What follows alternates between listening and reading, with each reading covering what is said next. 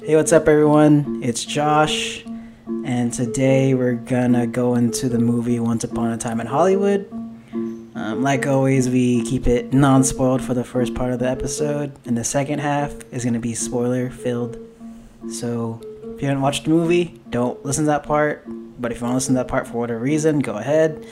But it's a Quentin Tarantino film, so you should watch it. Watch with sound. What's up, everyone? Welcome back to Watch with Sound. I'm Josh Landicho, and with me is. Carmela Ocampo. And if she sounds very weird, it's because she's sick. Um, how are you feeling, Carmela? Um, I feel pretty good, Josh. And he meant sick as in cool, so. Yeah, sure. um, anyways, today we're gonna take a deep dive into Quentin Tarantino's newest film, Once Upon a Time in Hollywood. And like always, the first part right now is gonna be unspoiled, and later on is gonna be a spoiled filled analysis and a deep dive into the movie. So, Once Upon a Time in Hollywood is a movie directed by Quentin Tarantino, stars Brad Pitt, Leonardo DiCaprio, Margot Robbie, Al Pacino, Kurt Russell, and many other famous actors. The film is about an aging television actor and his stunt double and longtime friend that navigate through the changing Hollywood film industry. And it mainly takes place in 1969 Los Angeles, Hollywood. Carmela, what did you think of the film? Um, I really liked it. Um, I think initial, like, yeah, that was like definitely my initial reaction. Um, I really liked it. It was definitely a sl- super slow burn, but if you're already familiar with Tarantino films, you already kind of know what you're getting yourself into. Uh, most of his films are very lengthy, um, and the action doesn't really happen. It happens in bursts, but um, everyone knows that it's a build up to like a bigger scene towards the end. And I don't know, yeah, I just loved it. I loved everything about it. It was about, you know, it's about movies, um, what goes into it, and it's set in Hollywood, and it's about like westerns, and there's cowboys. I don't know. It was it was a lot of fun, and um, it was, I think, a good mixture of a lot of character development mixed in with like you know a few action sequences here and there, and if you're in the know which Josh will get into um, later on. The last scene will definitely be more of a payoff for those in the know. And yeah, what did you think, Josh? I loved it. I really liked the movie. It's somewhere in my top five, maybe like towards the end, but I'm not sure. Like Carmela was saying, it's a it's a decently long movie. It's two hours and forty five minutes, um, and she was talking about how people are in the know. So what she means by this is that Once Upon a Time in Hollywood was shot in the late '60s, um, and mainly takes place in Los Angeles, Hollywood. Um, a lot of things happened during that time. A lot of murders, a lot of scandals, a lot of things like that. Um, but this one, I we both had to take with a grain of salt because we didn't know if we wanted to mention this in spoiled version or the unspoiled part of the f- episode. But um, what you want to do, depending on how you see it, is have somewhat of a knowledge of Charles Manson and how he kind of plays during this time because it's not out- outwardly said in trailers and like advertisements and stuff like that, but he has a decent hand in the film. It's a very um, he plays a part in the film, and like it's it's really hard for me to say if that's a spoiler or not. But like the way I looked at it is, if you looked at if you had some knowledge of Charles Manson, it'll definitely affect how you look at the movie. But you could also research Charles Manson after the movie. It's it's like completely up to you. It's just like we don't know where to put this part of the um, film, but definitely have definitely have or not have some sort of knowledge of Charles Manson before or after the movie, but if you do watch the movie without the knowledge, you definitely should research it afterwards. Um, but yeah, it's a great movie. Quentin Tarantino's ninth film. He said 10th is going to be his last. or when he turns 60, and he's 56 right now. So that gives him four years to make another movie. but um, yeah, very classic Tarantino, all about development, a great use of script, always enticing. It's always a fun film with Quentin. Um, just piggyback, piggybacking off of what Josh was saying about um, Charles Manson. I think I highly encourage that you do research on him before seeing this movie, just because I think that it'll really add to your viewing experience contextually, and even afterwards, I think you'll have a deeper opinion about the movie and actually, you know, kind of understand what you just like saw. Um, so yeah. And with that being said, let's take this deep dive into Once Upon a Time in Hollywood. All right. So if you're at this part of the episode, it's about to get spoiled up in here. So if you haven't watched the movie yet, don't listen to this part. But if you, for some reason, just want to listen to this part, even though I don't know you're gonna watch the movie or not, go ahead. But definitely watch the movie if you plan on watching the movie. Again, it's Quentin Tarantino. Can really do no wrong. So I mean, watch it. Um, but saying that, now that there are no restraints, you know, no holds barred, Carmela, how'd you feel about the movie? Um, I freaking loved it. It definitely made it to my top three. Sorry, Django. Um, and I I personally really liked um, Leo Leo's character. Like I think his journey probably the best in the movie. Um, I don't know. I've never seen him act that way, like so emotionally, and I, every time like he had like an emotional breakdown it was hilarious and so leo's character is this sort of like not not really washed up actor but he's seen like better days um his like prime time has like come and gone and now he's only doing like he's he's casted as um the heavy in what's it called? Most of the films that he's been in and meaning that he's being cast as like the villain. And he's seeing this pattern and he talks to like this other, other director al pacino and he makes him realize that he's like slowly be like going to fade into like existence and he won't be relevant anymore and so he like freaks out and he's not sure what to do and he spends like the rest of the movie like trying to find his groove basically.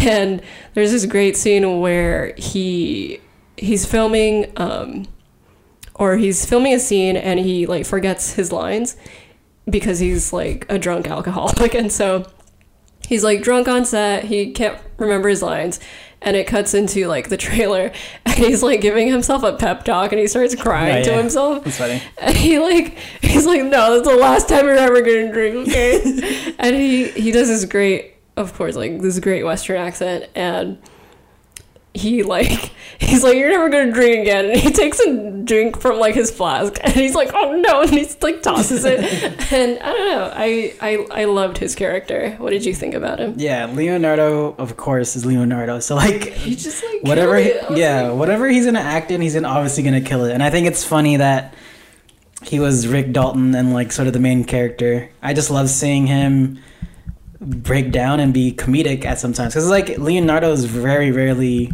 a funny character. exactly. And it's just funny him saying react to these situations in a comedic way. And like um, the part where like he's acting um, in the shows and stuff and like he doesn't remember his line.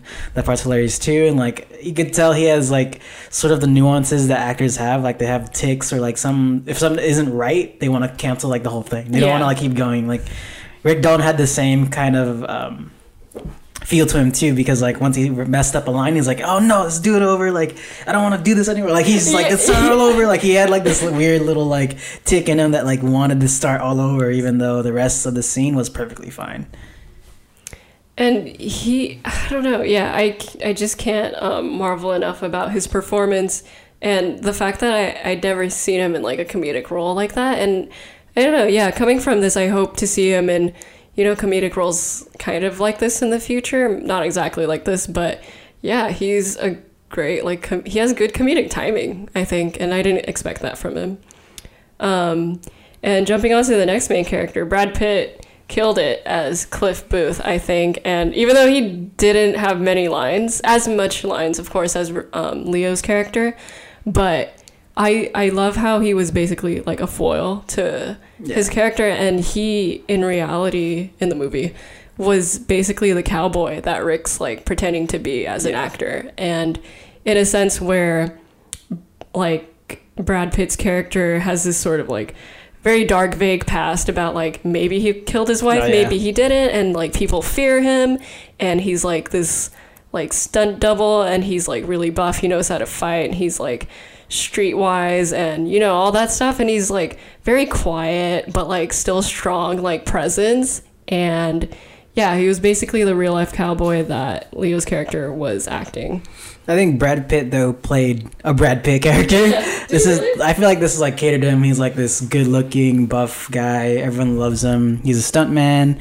He's kind of like this rugged, lives in a trailer. Like I feel like it's very Brad Pitt because Brad Pitt's always playing like the cool person, like the rugged person. So I feel like it's not really out of his element. But I did love his character and how it sort of played with Leonardo's character. Um, I also loved like the friendship between the two. I think that was like my favorite part. Is that like even throughout what they've been through, they really didn't stop being friends. Even with like how Rick Dalton acted, Cliff was still with them, and it was like this like relationship between them that was really great. And I like the um, chemistry they had together. Um, I also think um, also like Quentin Tarantino wanted like saw this inspiration from like an actual actor and stuntman because he's like, oh, that's kind of interesting. Have how an actor and stuntman act together. I want to I want to further this study of how they act together, and that's how this movie is made. So I think it was interesting how he played the chemistry off those two friends and being really close to each other.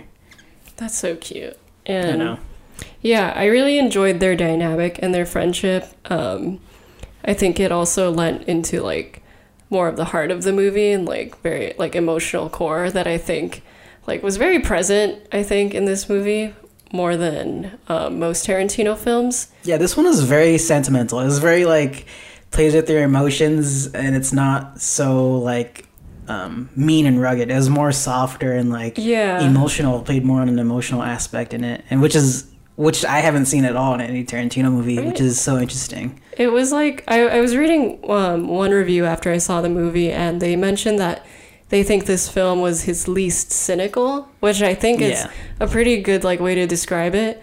Um, yeah, there was like, like, and as you said, like very sentimental. Um, a lot more feels than like his other movies, and because usually his other movies seem like the characters are complex, but they're not too like emotional and or like they don't really show that side of them. Um, like sure they'll have like you know dark like backstories or like you know pretty cool like backstories that like make you kind of care about them, but um, I think with this with um, Leo's and Brad's character, they really had a relationship and like each individual character's personality made you like really feel for them from the start i think and like really made you like root for them in the end of course. Yeah, in a in an interview too, Tarantino was talking about how like how do you compare this to his other movies, and he said like Hateful Eight is probably my most disgusting movie, I guess, because of the way that people were killed and stuff like that. But he's like that's probably my most rugged movie, and I'm gonna counteract that with this movie, Once Upon a Time in Hollywood. This is probably my most emotional one, like a more softer one, and like even if you think about each character, they all have an emotion towards them. You know, like you got Rick Dalton, Cliff Booth, or this friendship and symbiotic relationship.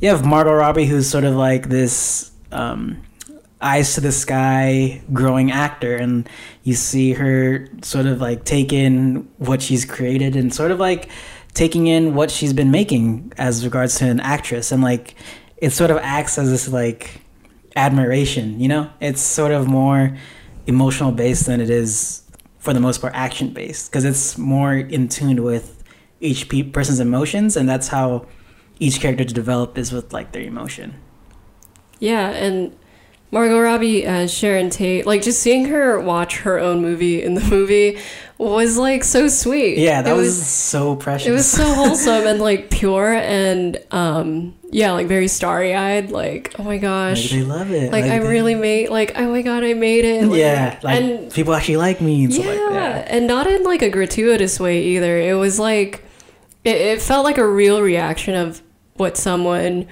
would like feel like as an up and coming like yeah, actress Exactly. and yeah i just love the way that was depicted um her as sharon tate and i also love how they use the real clips of Oh like yeah, yeah, yeah. They actually used the movie. yeah they used the real movie Like it wasn't Margot Robbie, it's actually Sharon Tate, which is also kind of it's kind of heartbreaking now that I think of it. It's kind of sad. Um, for those who don't know, um, this movie is taking place in the '60s, which was when um, the hippie movement, counterculture movement, was um, prominent during this time, and of course when the famous Charles Manson murders happened. Um, and if for those who don't know, Charles Manson was uh, essentially a cult leader, serial killer, and the Manson family, as they were known, eventually kill Sharon Tate, Jay Sebring, and um, forgot the, her first name, but the Folgers girl. She's like the heiress of the Folgers. oh they- yeah the yeah. their polish friends Yes, Right. They actually die in real life. all of them All of them actually die in real murdered. life. Yeah, and Roman Polanski, who is Sharon's uh, husband, is heartbroken and goes into like a crazy scandal-filled life after this. Yeah. It sort of like changes life. Um, oh and her baby her unborn baby yeah, and oh yeah, and her unborn baby. So like, just thinking about that is very heartbreaking because like you see her watch her own movies and like us seeing it through Sharon Tate's eyes, I guess that we've never seen, like her her excitement, what she's gonna do next, and stuff like that. And for the time period too, I think it plays a lot, a lot in this movie. Definitely a lot in this movie. It's essentially like a love letter to 60s cinema. And it goes into, you know, like the TV shows then, the actors then, and like what people were doing then, spaghetti, the, the rise of spaghetti westerns.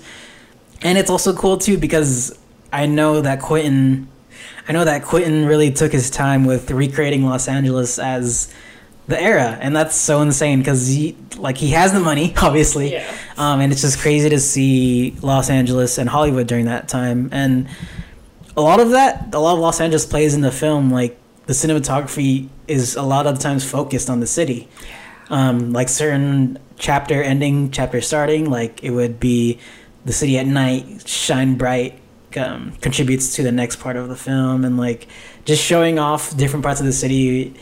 It's a really big aspect in the film.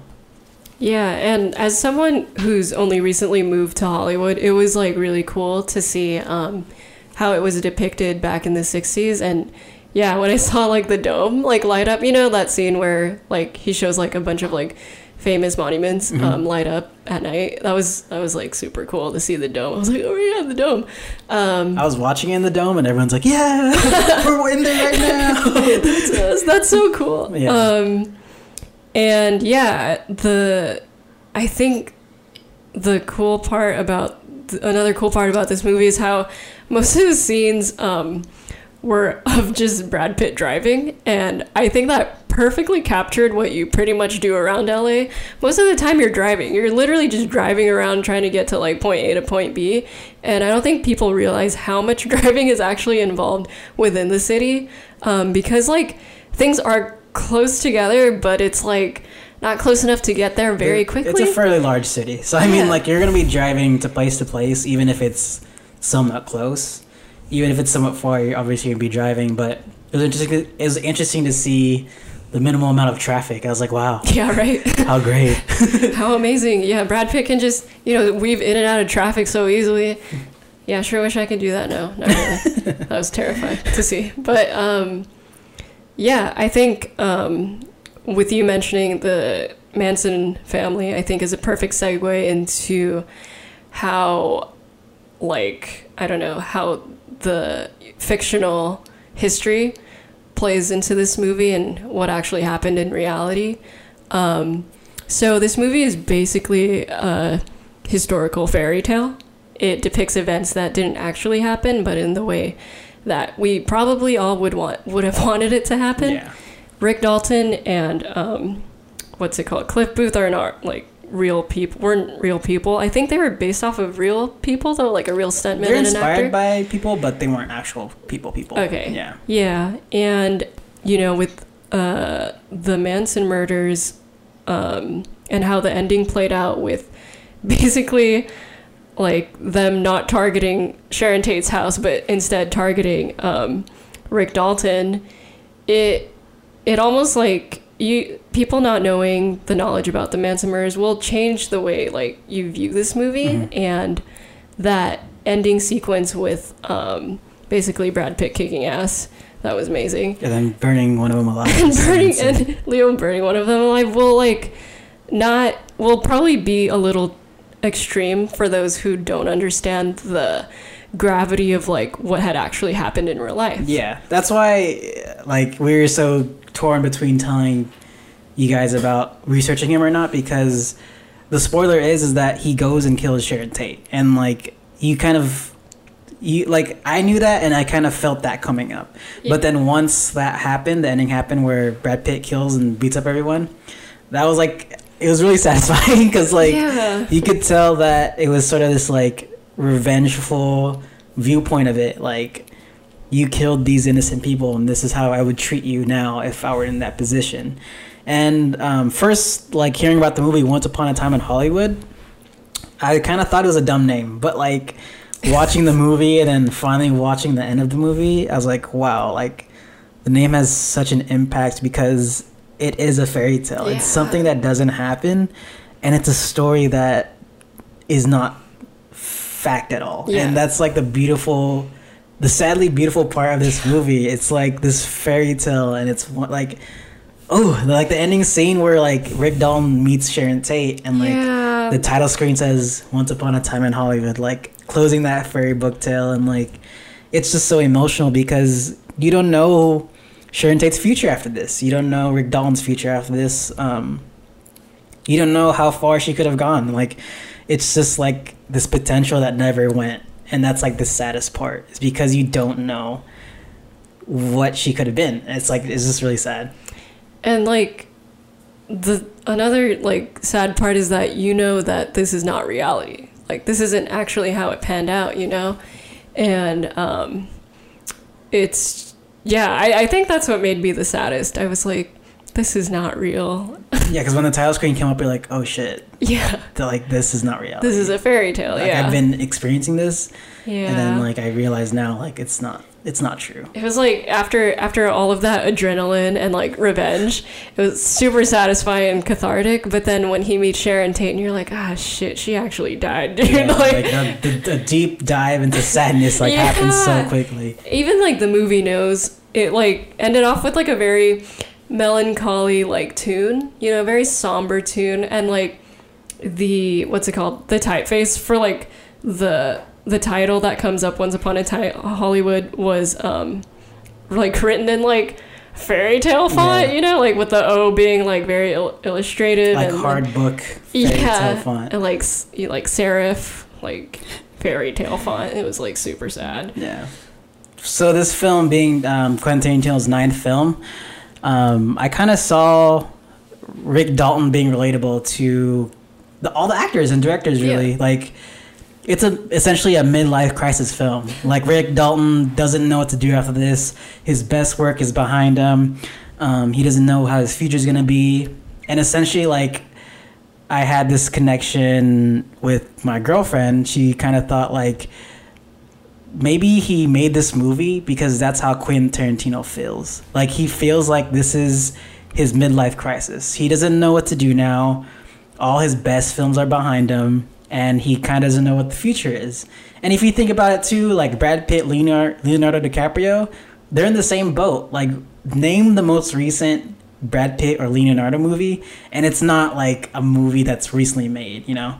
And I see that as being like also relating to them because what are they going to do next? Like all their best stuff is behind them. Like, do they still want to act?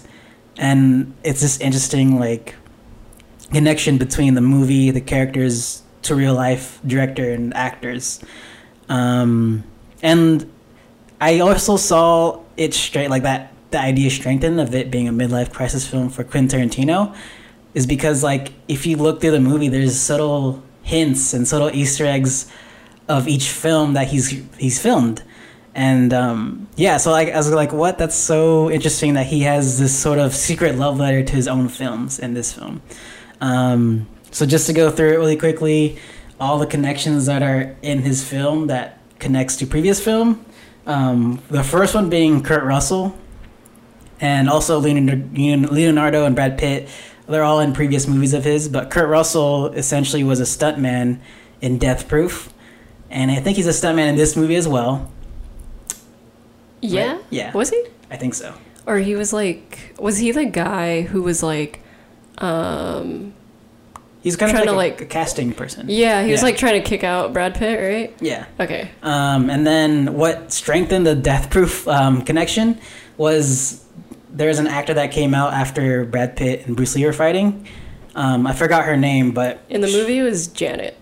Her name is Janet. In the movie. Yeah, I don't know the actress's name. Yeah, yeah. But she comes out, um, and that's Uma Thurman's stunt double for Kill Bill, and also she was like one of the stars in Death Proof again. Um, it was kind of cool because when I watched the movie, when she came out, everyone started clapping for her because they knew who she was. Oh. Um, and then um, going through like the different films, f- fake films, some real films in the movie. Yeah. Like for instance, Fourteen Fists, the Nazi movie that Brad Pitt was in or Rick Dalton was in. Obviously, a nod to Inglourious Basterds. Yeah. Um, the flamethrower. Yeah, that's so fun. Show. Um, there's a movie called Nebraska Joe in the movie, and it was directed by Sergio Corbucci, who's actually a real director. And during that time, he directed a show called Django. Whoa. which inspired Django Unchained. And then obviously, Bruce Lee is a deep, deep inspiration for Kill Bill, so not a nod to that. Um, Rick Dalton's also in a movie called like Gringo Ringo or something like that. Um, and in Pulp Fiction, the character that's the the boyfriend of Honey Bunny, his name is Ringo. And then um, one part that I didn't connect until afterwards was um, the director of the the the film where he's the heavy. He describes what he wants um, Rick Dalton's character to be. He describes um, his wardrobe to be like a big handlebar mustache, a mullet, and this giant coat to make him look like a bad guy. And if you put that all together on um, Rick Dalton and you sort of visualize who he is, he's the main bounty hunter in Hateful Eight because he has a handlebar mustache, the mullet, the big coat. So, like word for word, he was describing that character. Um, and then um, on one of the billboards or signs, there is an advertisement for a show called Honey West, and that show is referenced a lot in Reservoir Dogs. Um, and lastly, um, if you didn't get this Easter egg, you don't. You obviously don't watch most of his films, but Red Apple Cigarettes was mentioned a lot in this film, especially after the credits. And lastly, the only one I noticed was Leo's um, second like Italian film was directed by Antonio Margheriti, which was the Italian like like fake name in one of the characters made in Inglourious Basterds.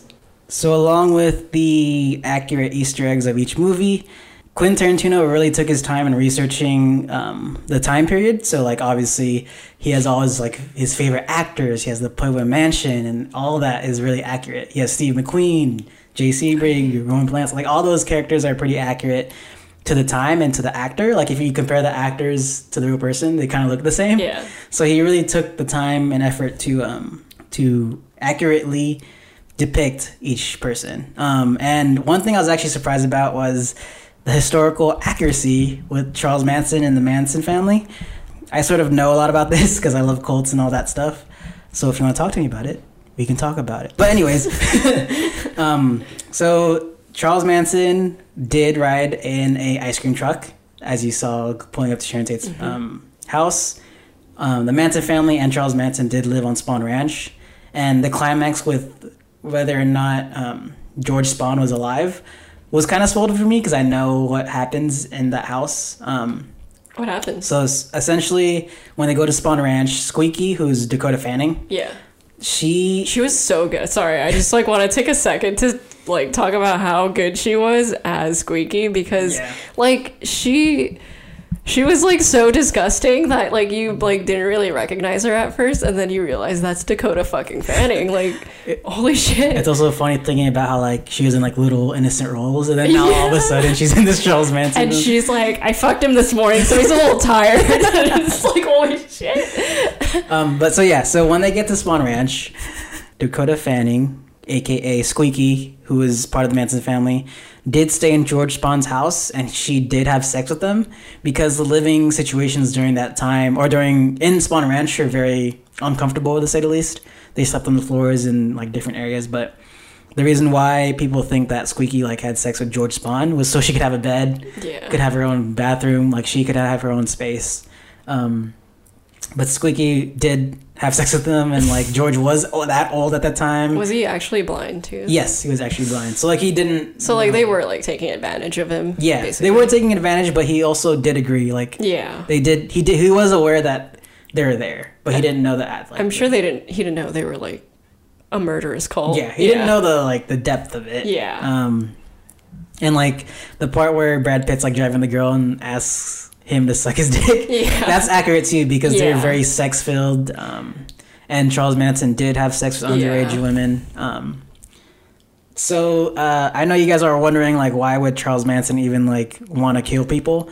He uh, he sort of thought that a race war was gonna happen, and that was gonna be the apocalypse. He was like trying to like start one, right? Like just like incite it, or did he think it was going? To He happen? thought it was gonna happen, and he wanted to jumpstart it. Okay, Because at the that was it. time, um, I think one of his family members was in jail, and like he thought if he were to jumpstart that, it would he'd be able to break him out and like sort of fight in this war. It was essentially a race war. He thought it'd be like Yeah. white versus blacks, Yeah. and all that.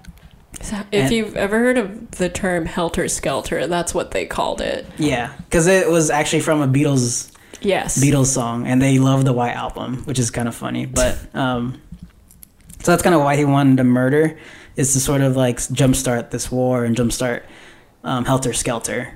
And the song they sing in the beginning of the movie to keep to give them the creepy vibe, Oh yeah, yeah, that was an actual song they sang. And then when Charles was in trial, they sang that song but in different lyrics. Yeah, it's kind of creepy. But um, towards the end, when they decide to kill, it was it was Tex Watson, Sexy Sadie, Linda Kasabian, and Big Patty that were gonna kill them. Um, so they got Tex right. I'm not sure who Uma Thurman's daughter, Maya Hawke. If you watch Stranger Things, by the way, she's in it. Um, I don't know who she was supposed to be, but Sexy Sadie was there, and then I think Big Patty was there. Yeah, so essentially it was all accurate except for the part where she drives away because she doesn't do that. Yeah, the chick with the um with like the long black hair and like the pale face was the one who like murdered Sharon Tate like herself, right? And like Yeah. Mm-hmm. stabbed her baby. Um It's also funny to think too that Uma Thurman is Uma Thurman's daughter is also in it, yeah. giving more like ode to Uma Thurman. exactly. It that was so cool when I saw her. I was like, yo, Yeah, like "Ay." Oh yeah, just to give a little more context um, about the race war and like why they would target Sharon Tate um, and her friends.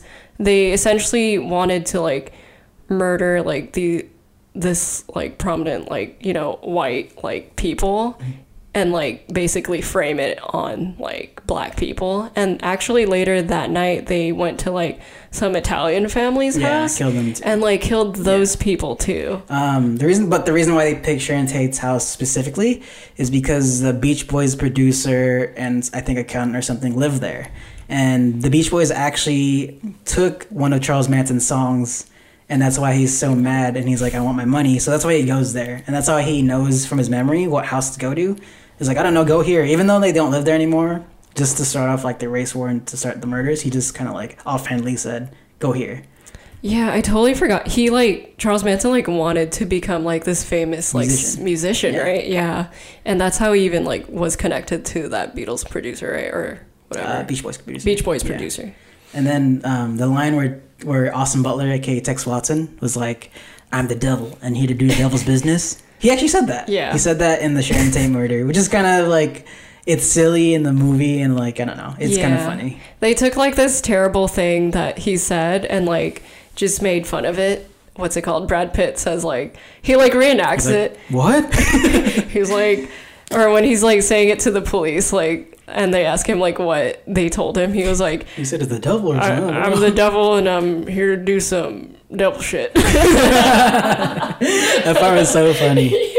Um, also, take note that they're on LSD the whole time. Like they're oh on my acid, god, yeah. Brad Pitt's character took this like weed acid dipped acid cigarette. dipped cigarette. he was like tripping. Yeah. The Manson family too was twenty four seven on acid Yes, as well. yeah. So like they're kind of like They were Yeah, insane. crazy. So yeah, just a little backstory on Charles Manson. I could tell you more if you want to talk to me about it. I love it. I love that stuff. I- But um, I think it's interesting how briefly Charles Manson himself was depicted in the movie, almost as if like Tarantino didn't want to like place any more importance on him than he like wanted to. I guess like there was like literally one scene which was like a minute long, and that was it. That was like the only time you saw him.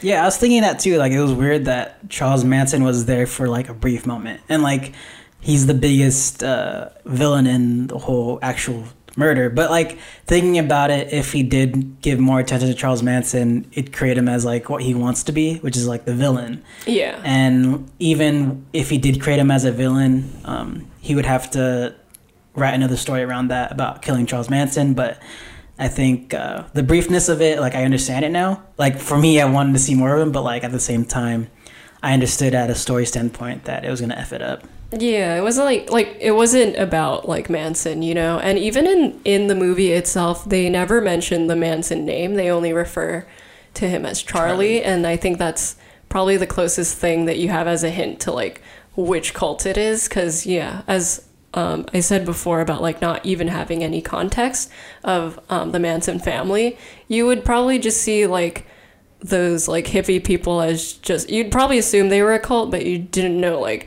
how deep and how like terrible they were they were just like you know a creepy group of people Yeah. Um, so with like the backstory of Charles Manson, this is why me and Carmela were sort of like on the edge of it because Sharon Tate and Charles Manson do play up what essentially this movie is and essentially what Sharon Tate played as a movie. Because if you were to watch this movie in hindsight, you would realize that like Sharon Tate really had nothing to do with this film. But um, in my opinion, knowing what I know about Charles Manson and how Sharon Tate passed away, I think Sharon Tate acted as like this hidden heart of the movie because essentially this is what the movie's about is like this fairy tale about Sharon Tate, her potential that was lost and like what could have happened. And it really is creating this fairy tale story but around her because if she didn't get murdered and the Charles Manson family did die before they did anything else, it would essentially solve the problems that happen afterwards, which is a loss of a good actress and like Roman Polanski you know, he reacts to his wife's death and the end of like the counterculture hippie movement. This is essentially what pounded it down was the Charles Manson murders. And Sharon Tate being in this movie is such a great fantasy to look at because we're never going to see a great actress like her again. We're not going to see her time period again. We're not going to see what she could have done. And that's the saddest part about it. And I think that's why she's this hidden heart of the film because without her, without Sharon Tate, this movie would never exist. And um, it would have never been his Quentin Tarantino's ninth film, essentially. And I think it's just beautiful how she was depicted and how hopeful she was for her future and how like her future is playing out. It's just this like hopeful aspect of the movie. Like he always had faith whenever she came on the screen because that's what she was. She was this rising star, and I think it's sad that she was taken away by a monster and essentially was the heart of this fairy tale. And like that's what made me and Carmela sad is like the idea of what could have happened and Yeah. how this could have affected other people, not just Rick Dalton. Other actors could have like also acted with Sharon Tate, and that could have been their big role. And I think that's like the main, or not the main part, but like a good summary and a good ending to the fairy tale is like, look, now that Sharon Tate's still alive, there's still more acting and more creating that could happen.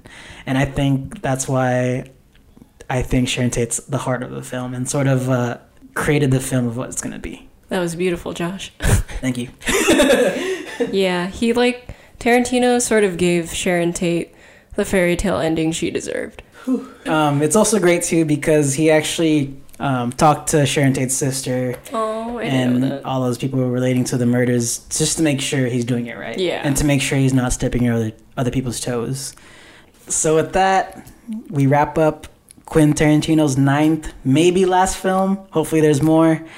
Um, but Once Upon a Time in Hollywood, a great ninth film. Definitely in my top five. Um, and in my top three, I think it's probably one of the most sentimental, emotional of the Tarantino films. And I think that's a lot of the reason why I personally love it.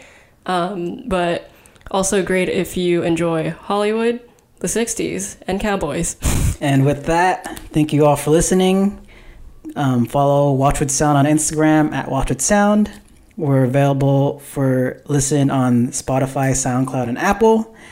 And keep on watching, everyone.